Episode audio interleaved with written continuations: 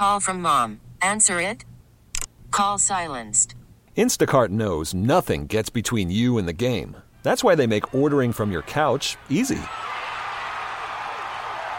Stock up today and get all your groceries for the week delivered in as fast as 30 minutes without missing a minute of the game.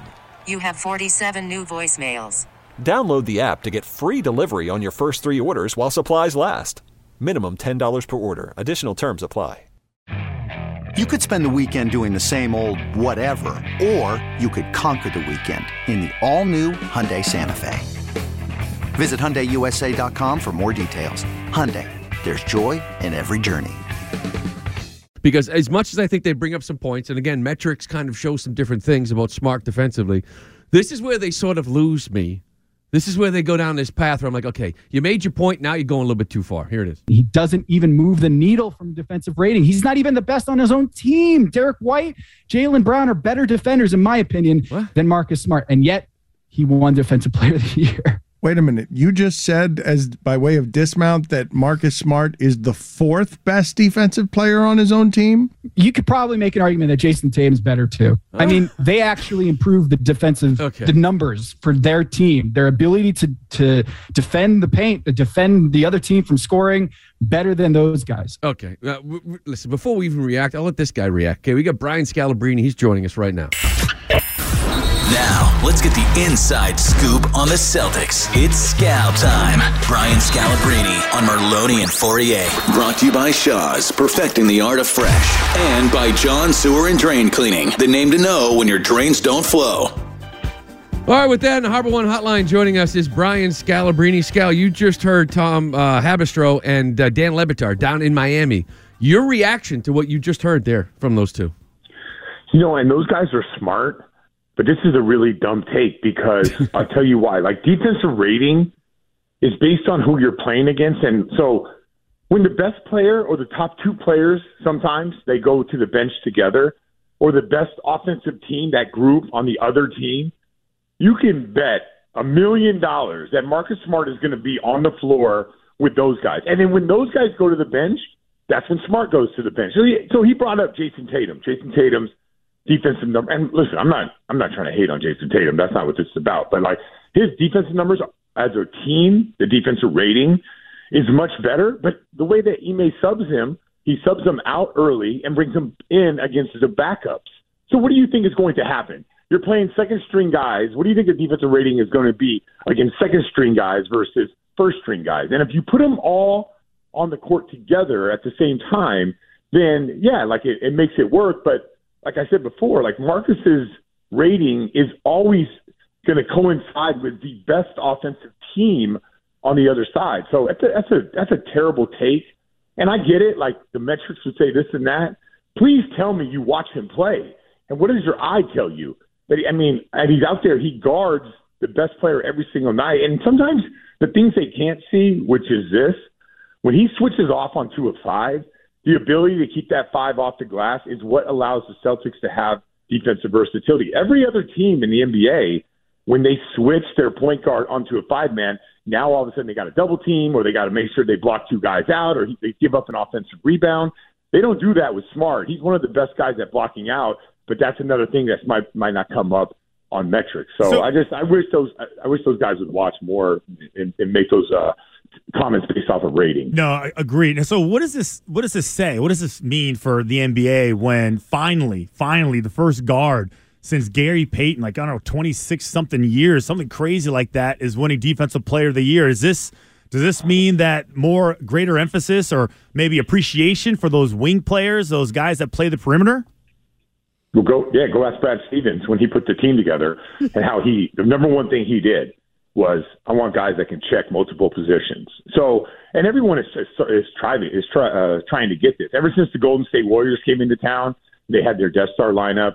That was what I guess six years ago at this point, or I guess five years ago. Everyone's looking for defensive versatility, and how much versatility can you have and not get beat with it?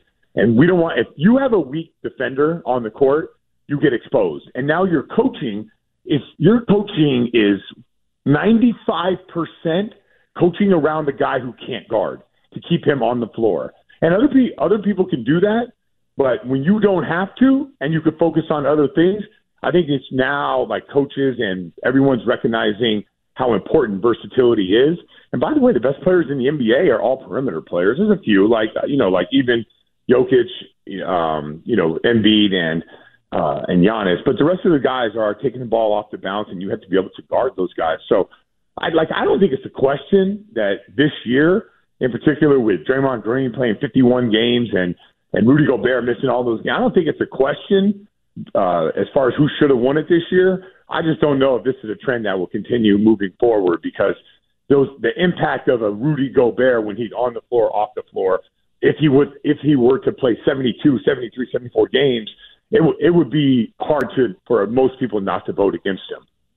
Hey, Scout, switching gears a little bit. Uh, we talked previously about kind of the depth of the bench and shooting on offense. How concerned are you about, um, I guess, the limited production that we got from Derrick White, from Payton Pritchard in game one? I know Payton wasn't on the floor that much, but I know Grant Williams wasn't shooting from the corner as well as we've seen him. But do you think that that's, that bench depth is going to come back to haunt the Celtics a little bit in this series at any point? So you guys want to know? I'm just going to tell you what I feel about the whole game. It's my answer to your question. I feel like I, everyone is thinking about Kevin Durant, and oh man, look how good Kevin Durant is, and he's going to play a lot better. Which I actually 100% agree with that. To me, I thought it looked like the Celtics of the 500 Celtics before the All Star break. I didn't think that we were very good in that game at all. I didn't think defensively we were great.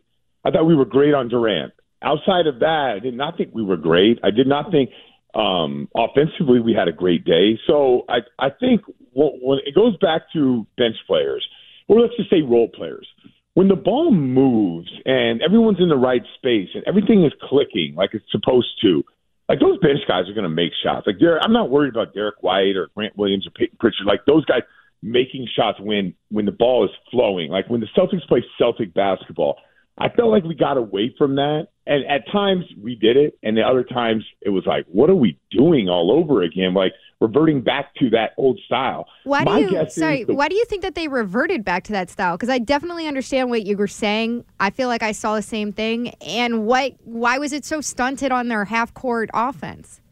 Yeah, I, I'm. I, you know what I'm going to do for game one? I'm going to blame it on the week off. You know, um, and then you look around. Did you watch the Bucks game? They look terrible. Like a lot of teams that had that week off uh, like Miami in the first half. Like everyone just looked choppy, and it's not.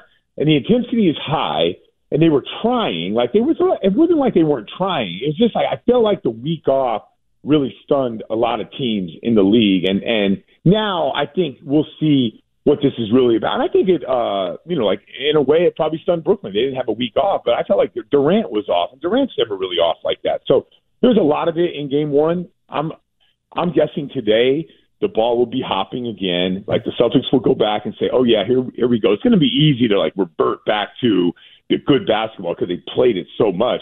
And I'm guessing that you'll see a lot more open shots from those guys. Or if we'll go back to this, if they want to guard Tatum one on one with Claxton or Drummond, and they're gonna they're still gonna hold up on shooters like the way they did in Game One, then Tatum's gonna have 50 points. So uh, I'm guessing Steve Nash is to be like, we can't stay stay in front of anybody. We have to help, so that help will lead to open shots. But I just didn't think the ball moved at a rate at which we we had been used to with the Celtics. All right, we're talking to Brian Scalabrine. Scal, I'm curious your thoughts. Big discussion, obviously, all week has been Kyrie Irving.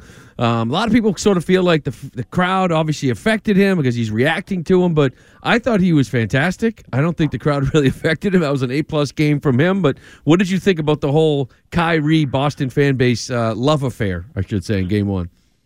Yeah, so the way I stand with all this is like both people know. Uh, so I'm using Kyrie as one, and then the fans as the other. Both people know the line's not to cross. Like everyone's on high alert in yep. in the Garden to eject people. And by the way, like when I go to a game, like even me, who I have a mouth of a sailor sometimes, like off off air, right? Like I mean, me, I'm like a little bit uncomfortable by some things that some people say. If I had my kids with me, I, I probably would stand up and be like, "Come on, man, we don't need all that, right?" But so there's lines there. As long as the Boston fans don't cross the line, which 99.9999% of them don't, and then Kyrie can't cross the line. I, I you know, like you're, he knows he's going to get fined fifty thousand dollars for flipping the crowd off and doing all the stuff that he did. I agree with you. I don't think it affected his play, but you know sometimes there's a carryover in that. And one thing I, I will admit, I didn't think Kyrie played great until the Celtics made three defensive errors on him, and he went one, two, and three threes on it for nine points. From that point on, he was like a different player. So I and go, going back again, Celtics don't make that many defensive errors, like like like blatant errors. So I do think they were a little out of sorts don't expect a huge night from Kyrie tonight, but I also don't expect him to flip off the crowd. Yeah, so I, I, guess like you know, as far as adjustments go, I think you just kind of broke it down. You know, so so if you're the if you're Steve Nash, I mean, are you doing anything differently, or are you sitting there looking at your team going, hell? We were one play away, one you know lapse of defensive judgment away from winning this game. So why should we really change, other than just hoping Durant does a better job? Well, here's what I would do. Um, I don't know what he's going to do, but I'd be shocked if he doesn't make a huge adjustment to this. Andre Drummond is unplayable in this series with shoot with shooters like Al Horford and Daniel Theis. Claxton did a much better job, so I just don't. I don't think he'll go. I think the the rating on him was a minus. So the net rating on Andre Drummond was like a minus 42 when he was out there, and it was like clear as day to me when I was watching it. And basically in the second half, when he got his fourth foul, Steve's like, "I'm done with this." So I think that he'll play less. I think they'll play more versatile. So, you know, like Claxton switching screens and all that stuff instead of trying to coach around Drummond. And then uh, I think for the Celtics, I actually wouldn't make a single adjustment. Just go back to who you were when you were winning all the games. That's all you have to do. You don't have to like change anything. I thought they did a great job on on Durant. By the way, I don't think they did a bad job on Kyrie. Kyrie, I just think he played really well. So tighten up some things there. Um, yeah, but I, I don't think the Celtics need to do anything. I think it's more uh, with the Nets, and I think that they'll play a more faster lineup. Uh, and I think you'll, you'll, it'll be rare to see Kevin Durant come off the floor tonight. I think it's just a must-win for for the Nets. But I, I like the Celtics tonight. I like the Celtics. Uh, after I watched the game live without a monitor, without working, I didn't call it. Then I rewatched it when I got home. I I don't know, man. I feel like we're a much better team than what we showed, and I feel like the Nets, like besides Durant, everybody else in their team played way above their head. All right, so Scal, we might not. Last one for me. Might not talk to you till uh, I don't know after a few games here. So I'm curious. We've talked a lot about Rob Williams, what maybe to expect, and when he could possibly. Who knows? But I'm more concerned about like Ben Simmons. Okay, like there's reports maybe Game Four. Can he have any kind of an effect? I think we've talked about this before. It's just like a wild card, but where would that effect come in, and how can he help the Nets? So I don't know. I don't know what Ben Simmons is going to be like. I, I I can tell you this: the best version of Ben Simmons will have a huge impact in this series. But he hasn't played since June twentieth. Yeah. June twentieth, and this is a guy who doesn't even like basketball. Like he's not passionate about it. It's not like he like you know waking up in a cold sweat because he doesn't get a chance to compete. He doesn't even like it. So uh, to to me, typically people like that like don't necessarily come back and like are chomping at the bit to get out there and show the world whatever.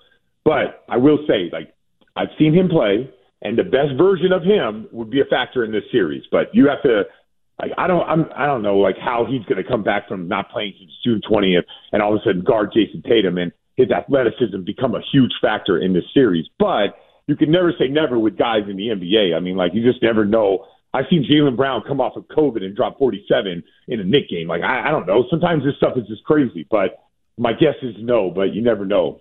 All right, Scott, let me correct me if I'm wrong. You and Mike, you got the rest of the series? Is that right? Did I hear that? Uh, till six, two through six. So make sure you guys tune in to the best coverage here in uh, New England. There it is, NBC Sports Boston. You got it. All right, pal. Listen, enjoy the game tonight. Should be a lot of fun, and we look forward to talking down sounds the road. Good. sounds good. See you.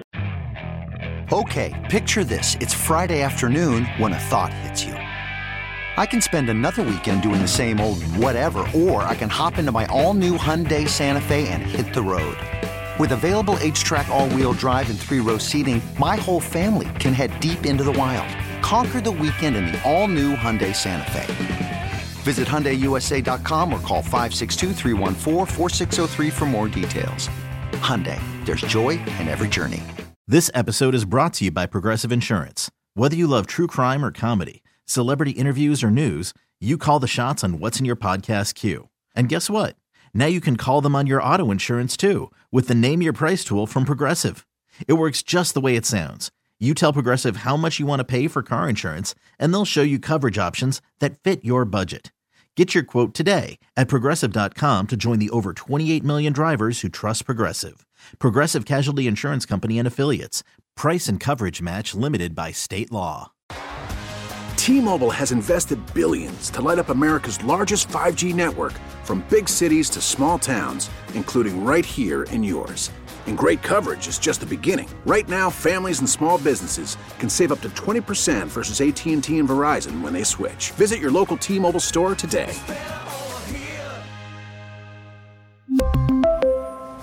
Plan savings with 3 lines of T-Mobile Essentials versus comparable available plans. Plan features and taxes and fees may vary.